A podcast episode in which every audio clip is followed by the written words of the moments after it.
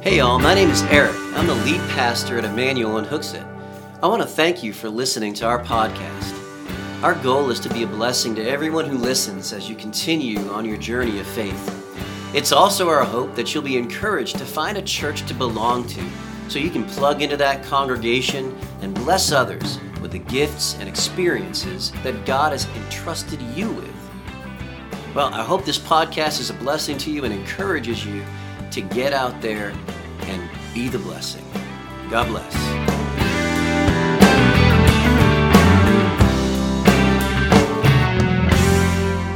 Let's go ahead to Matthew chapter 6. Matthew chapter 6.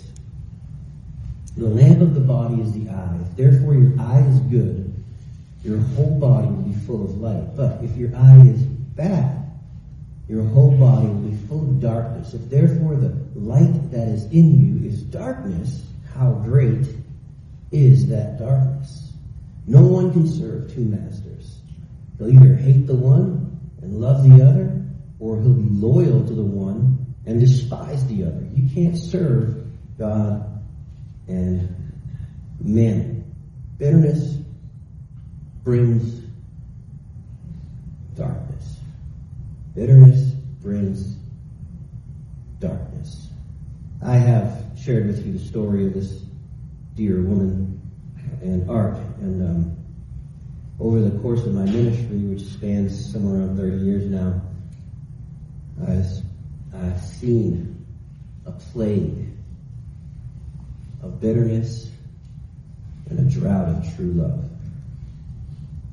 When we deal with the topics of bitterness, we deal with the topic of love, we're dealing with our influence on the world around us. And we're dealing with our influence in our churches. And we're dealing with our influence in our home. What we're dealing with is light and darkness. Light and darkness. He said if your eye is full of darkness, consider that. The interesting thing about that is there's some very powerful lessons to learn in that passage. Full of darkness, and the light that is in you is darkness. Now, this dear woman that I was mentioning, as I said, she thought she was just the best. Everyone should bow to her. She's royalty in this church. She was full of herself, self-righteous. Her light, her supposed Christian light, was darkness. She was spreading no hope. She was spreading no joy. She was spreading no love. She was condemning and judgmental. And you're saying, Pastor, you're being judgmental.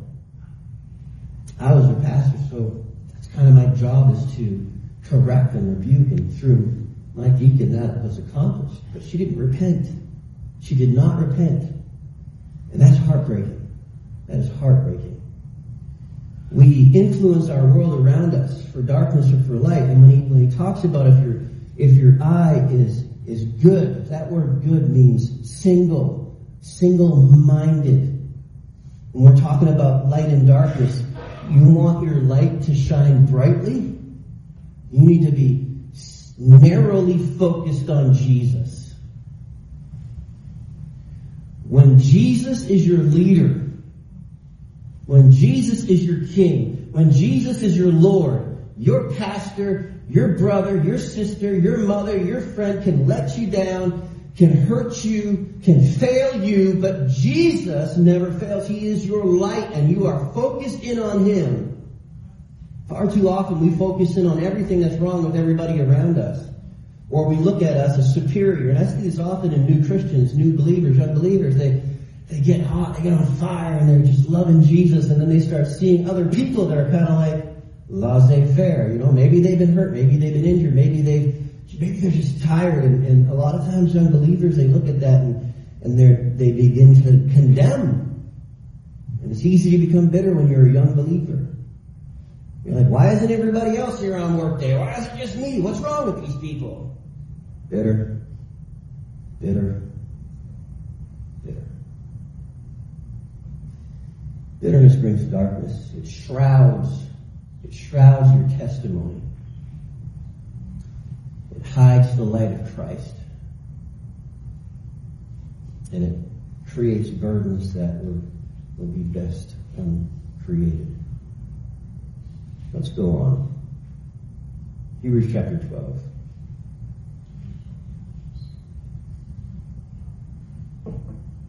Now, please, if, if you have your Bibles, underline it. You have your Bible apps, underline it, highlight it, do whatever you have to do. Guys, this is vital to your spiritual health. Vital.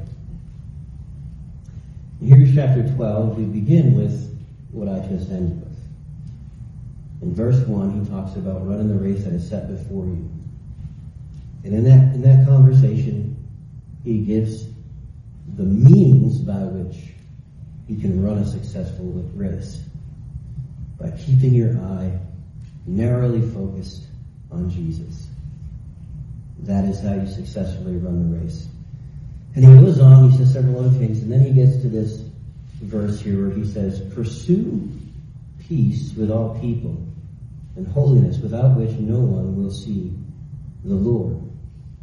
Looking carefully, lest anyone fall short of the grace of God, lest any root of bitterness springing up cause trouble, and by this many become defiled, lest there be any fornicator or profane person like Esau, who for one morsel of food sold his birthright. For you know that afterward, when he wanted to inherit the blessing, he was rejected, for he found no place for repentance, though he sought it diligently with tears. So first of all, we're, we're told in this passage that we are to pursue holiness and peace. When we talk about light and darkness and bitterness and love, we're talking about influence. We're talking about spreading the gospel of Jesus not only with our words, but with our lives. Right? Words and deeds and attitudes all go hand in hand. So we pursue peace.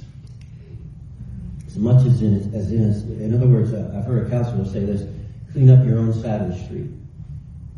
You can't, you can't clean up your neighbor's yard. Clean up your own side of the street. Two, uh, we are to pursue holiness. He says, without which no one will see the Lord. No one will see the Lord if we are not pursuing holiness. If we're not pursuing holiness, what's, what is happening is we are not allowing Him to live through us. That is the pursuit. The pursuit of holiness is the pursuit of Jesus in our lives, daily, walking with us, within us, influencing us, guiding us, enabling us to love those that hate us.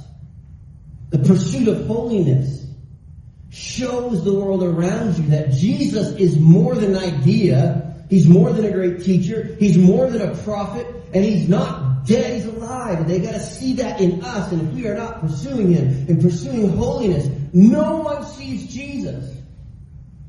That is the mission of the church. We talk about the Great Commission. Go into all the world and spread the gospel. But it begins with your heart being knit to his heart. How is it that about 150 disciples turned the world upside down? They loved Jesus. He was part of their everyday life. It wasn't just a Sunday morning religious thing for him, for them. It wasn't just a, a, a go to church thing for them. And when they were persecuted, in the church in Jerusalem in the first century, persecution came down on them. And the, a few people that stayed in Jerusalem, the apostles, and, and a few other disciples with them, continued on. But the rest of those believers were dispersed and ran for their lives. They ended up in a city called Antioch. And you know what happened in Antioch? Boom! The church exploded in a good way. No arms and limbs flying around, but there the church, a church was planted in that place and grew to the point where they needed help. And so they called on Barnabas, and Barnabas called on Paul, and they ministered in that church, and that church was the first church that actually sanctioned missionaries to go out of her into the rest of the world. They carried the light with them you didn't see them running to Antioch throwing a temper tantrum because their government wasn't giving them their rights. They're just like, I'm going to bring Jesus with me wherever I go. You don't like him here? Fine, I'm going to go over here. I'm just going to live for Jesus. There are people right now in our country, people that, that claim Jesus. And, and I'm not saying in this church, I'm saying there's just people that are Christians, they claim Jesus, but they are bitter. They're bitter. Bitter toward their government, bitter toward people that disagree with them, bitter toward other believers, bitter toward Jesus, bitter toward God. And their light is darkness. They're dark. Both sides, guys. Don't get into this garbage.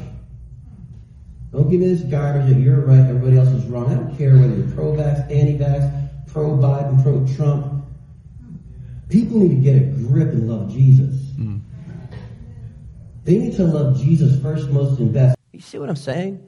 There, there are families this past Christmas and Thanksgiving that were shredded over the debate between vaccinations and not vaccinated and Trump and Biden. The live stream is up, Pat. You are relieved of duty. Thank you, Pat, so much, buddy. I appreciate it. You're one of the few people I knew that you had a decent phone. Although it's not an Apple, it's, you know. Bitter people use Androids. I, I used to be one. I'm just saying. That was not, that's not Bible. That's not true. And while I'm at that, I, I made a mistake last week in my preaching. I was in Matthew chapter 12. And I, I, lost my mind for a moment and I said that was where Jesus was in the Garden of Gethsemane. It was not. And I apologize for that misinterpretation that Sunday. No one came to me. Did none of you notice? Some of you did. I thank you for your grace. There was no false doctrine, but it was definitely like I was about 15 chapters ahead in my brain. So I apologize for that. Anyways, I digress. We're to pursue holiness because without Jesus, without us living lives that resemble Christ, no one will see the Lord. No one will see the Lord. If we're not wrapped up in His holiness and not with self righteous hypocrisy, but, but, but a true life that's a reflection of the Savior, no one will see the Lord. Self righteousness versus righteousness. Bitter people become self righteous. The funny thing about bitter people is they don't see their own bitterness. So, next, we get to the crux of the matter. Falling short of the grace of God is not about losing our salvation, it's about falling short of the grace of God. It's about living a life that's unworthy of the grace that has been poured out on us. The word says in Ephesians, we are to walk worthy of the vocation to which we have been called. And this falling away may include those who have a form of religion but deny the power thereof, which is Jesus, and those who are religious but lost. But we ourselves are to watch out that we do not fail this grace that has been poured on us. And we are also to realize this, that there may be some in our midst that don't know Jesus. And everybody assumes they do. I was one of them. 16 years old in this church, was not sure of my salvation for a year after I started coming to Emmanuel. A year and a month. Just wasn't sure. I had people coming up to me because I was playing the game. I was trying my best to be righteous, to be acceptable by God. I was trying to, I was trying to be so good that He was, He, you know, He would accept me. That's not the gospel. The gospel is he accepts you first and then makes you good as you cooperate with him.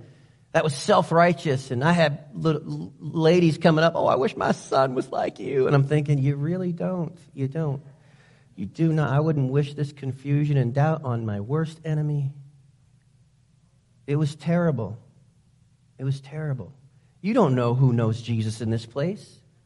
Some of y'all look at people and you judge them in your own church family. You judge them because you're like, oh my goodness, how could she wear that skirt so short? You do.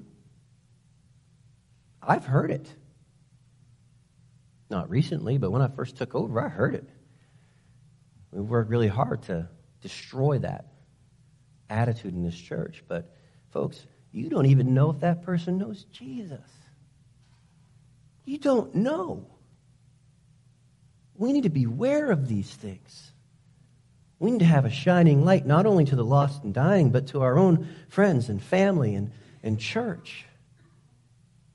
I was talking to somebody yesterday about raising kids and how, how so many times we forget the patience, love, and grace and mercy that God pours into us as His children. And, and discipline is good and discipline is necessary, but not without mercy, not without grace, and not without love. We, we, we don't display the grace of God in our homes. We discipline our children because they're embarrassing us. Not a good reason. Discipline them because they need to know Jesus. Discipline them to the cross. Teach them to come to Jesus and come to God when they fall and they fail. Teach them to come to you when they fall and they fail. Parents, well, I've been doing some parenting series here by accident. Parents, read Romans chapter 8. Read to the end of Romans chapter 8 where he says, Nothing shall separate us from the love of God which is in Christ Jesus our Lord. You read that, and how many of us take great comfort in that? Wow, what, a, what an awesome thing that God would put that down in Scripture so that I would know that. So no matter what obstacles I was facing falling, failing, sword, famine, success, failure Jesus loves me. God loves me in Christ, and He proved it to me. How amazing is it? It draws me to Him when I fail to know that if we confess our sins, He is faithful and just to forgive us our sins. And what glory is in that statement. And yet we look at our children and we, we treat them in, as, as garbage sometimes because they're not measuring up.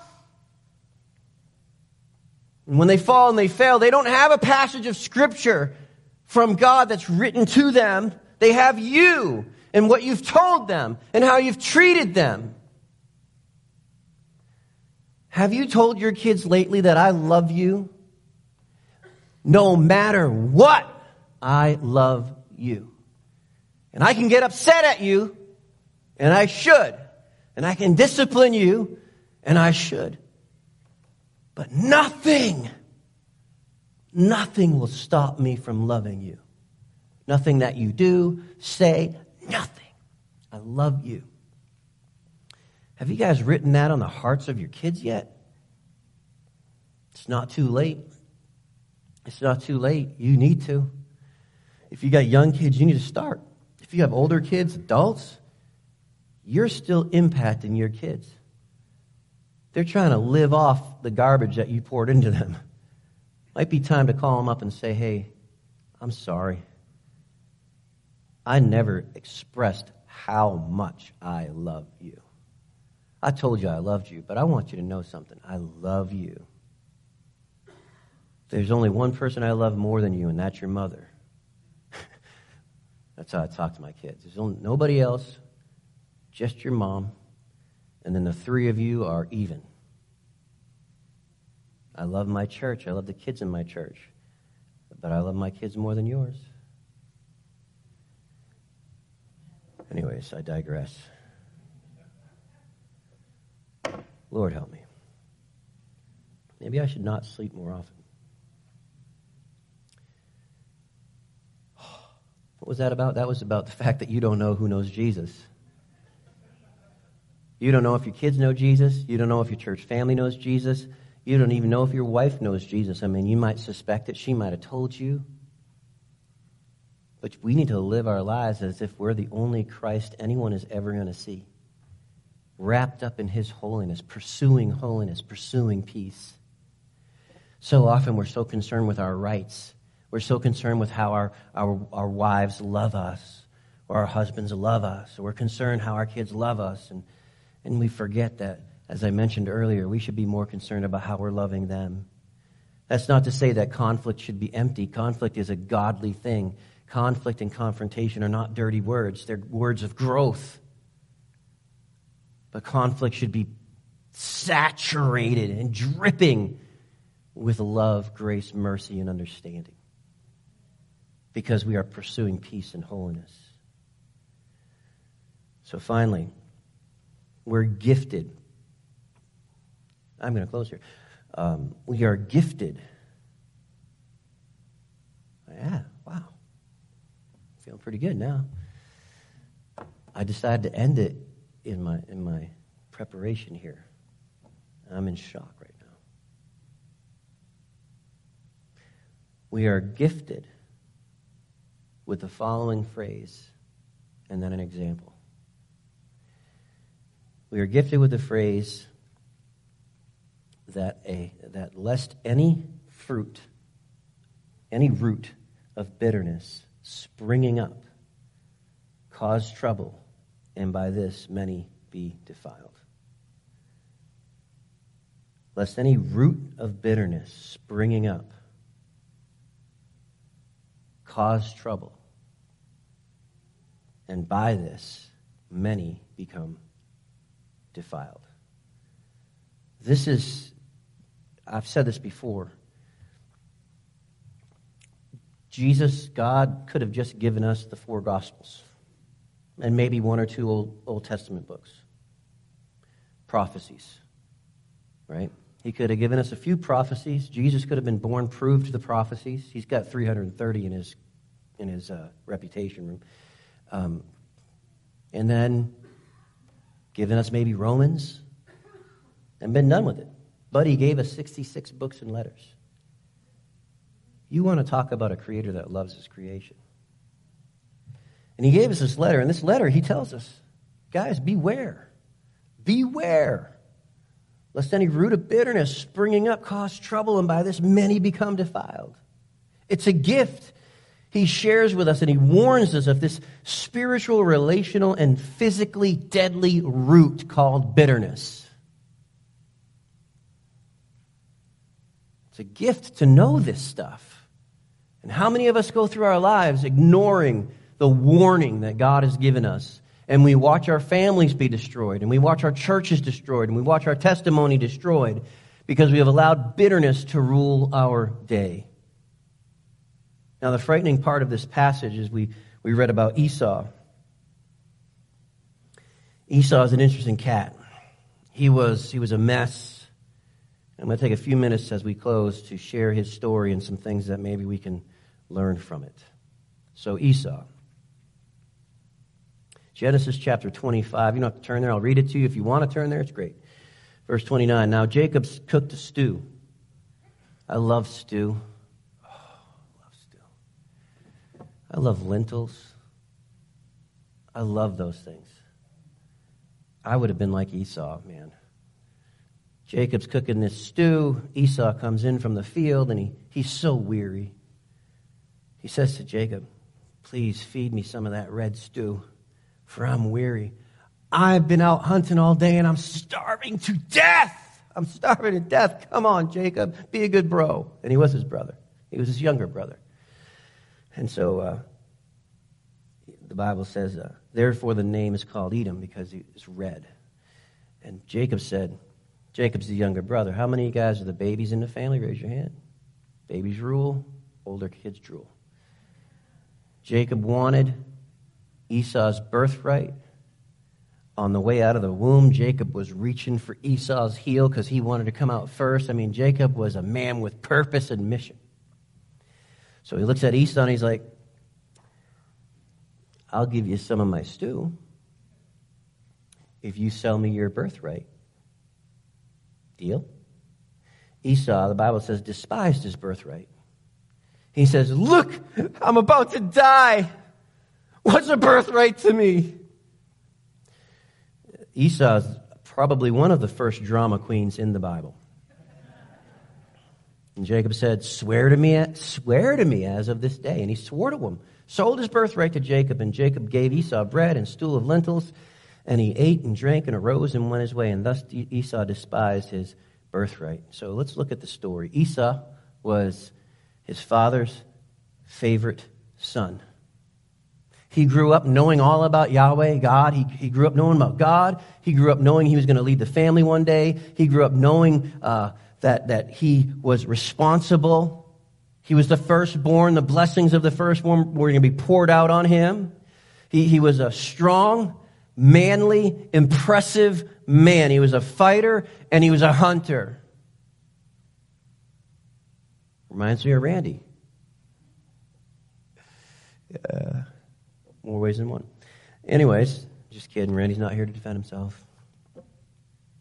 I love my big brother dearly. His brother Jacob was a shepherd, not a hunter like his brother was. He lacked the thickness of stature and the typical masculine hairiness, and he was his mom's favorite son. It's a difficult thing, families, to keep your kids even. I joke about it with my kids, but the reality is I, I try very hard to keep it on an even keel. Esau went hunting one day. How many of you guys have been hunting? Anybody a hunter here? I coach football, and all my football brother coaches, they all hunt, and I just stand there. They're telling me their hunting stories, and I'm kind of like Jacob, like, wow, yeah, you saw. How many points did that buck have? Wow, and he was how far? Oh man, I can't believe you missed him. No idea what I'm talking about. Yeah, I was over there and I was in this blind, and I'm like, You were blind? Why are you having a gun? It Makes no sense. Jacob wasn't a hunter, he was a mama's boy. Esau goes hunting, has a bad day. Tired, he's hungry.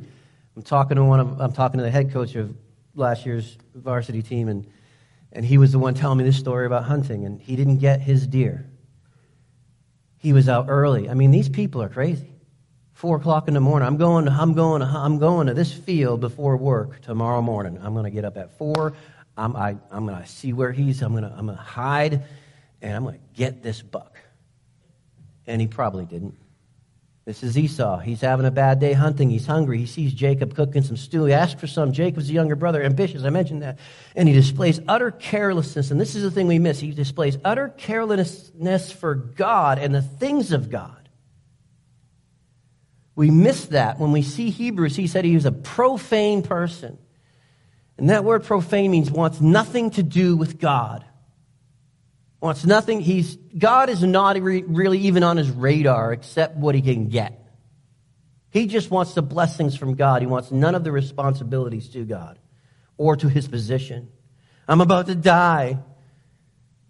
Man, this, this position of being the firstborn, the birthright, often included a double portion of the inheritance. It included authority over the family. It, it, it would, in, in the nation of Israel, it, it would include a priesthood over the family, leading the family to God.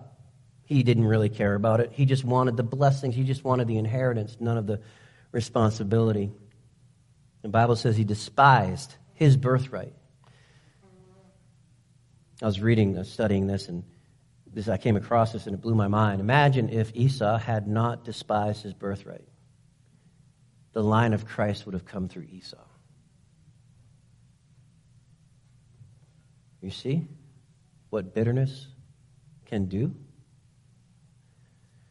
His mind was set on earthly things. The things of God meant nothing to him, and the Bible calls him that profane person. He, we're given an example now of what bitterness can look like and what, what may come from it and where it may come from. He became bitter over losing his birthright. Oh, it's empty. I'm bitter right now. He became bitter over his empty cup of coffee, over losing the blessing of his birthright. And when he was growing older, he wanted it back. He wanted it back. But the damage was done. And so, hear me well. Esau became bitter because of his perception and his lack of contentment, which should have come from God. He pursued his own blessings instead of receiving blessings from God. He became bitter because he was filled up with the things of earth. And when he didn't think he was getting what he deserved, he got bitter. He got bitter. And the next thought, I think, is very scary. He tried to repent. In tears, he tried to find repentance, but he could not. The end of his life came like this dear old lady at this other church. And there was no more time left. No more time to be a shining light. No more time to focus on Jesus instead of things and people and offenses.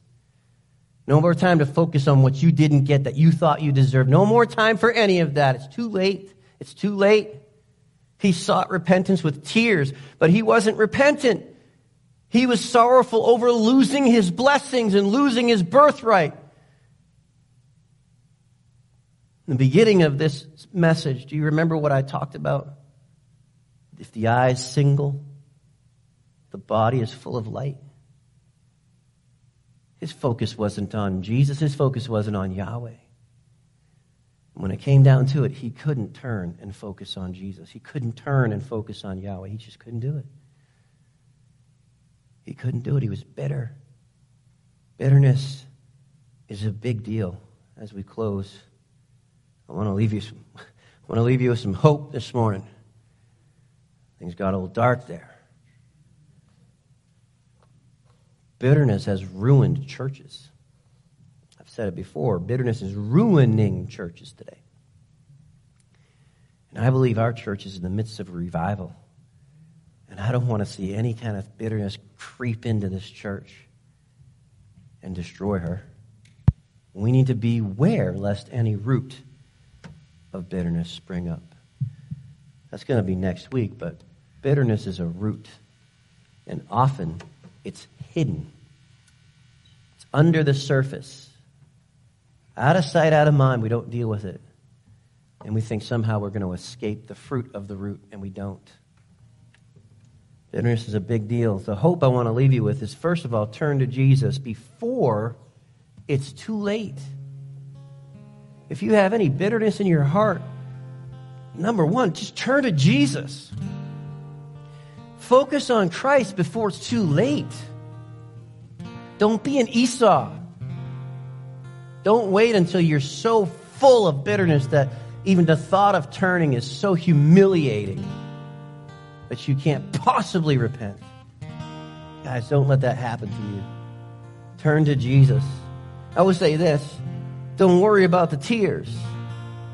Esau had tears. Oh, dude, I was a youth pastor. Kids can cry. Drop of a hat, they'll cry. Don't believe them. Do not believe the tears. It's really hard.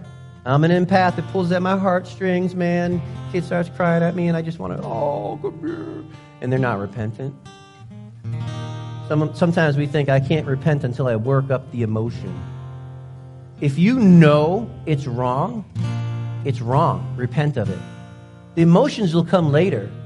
Don't wait for an emotional response. Oh, that was a really good message, Pastor. I really felt that. I don't care if you feel it.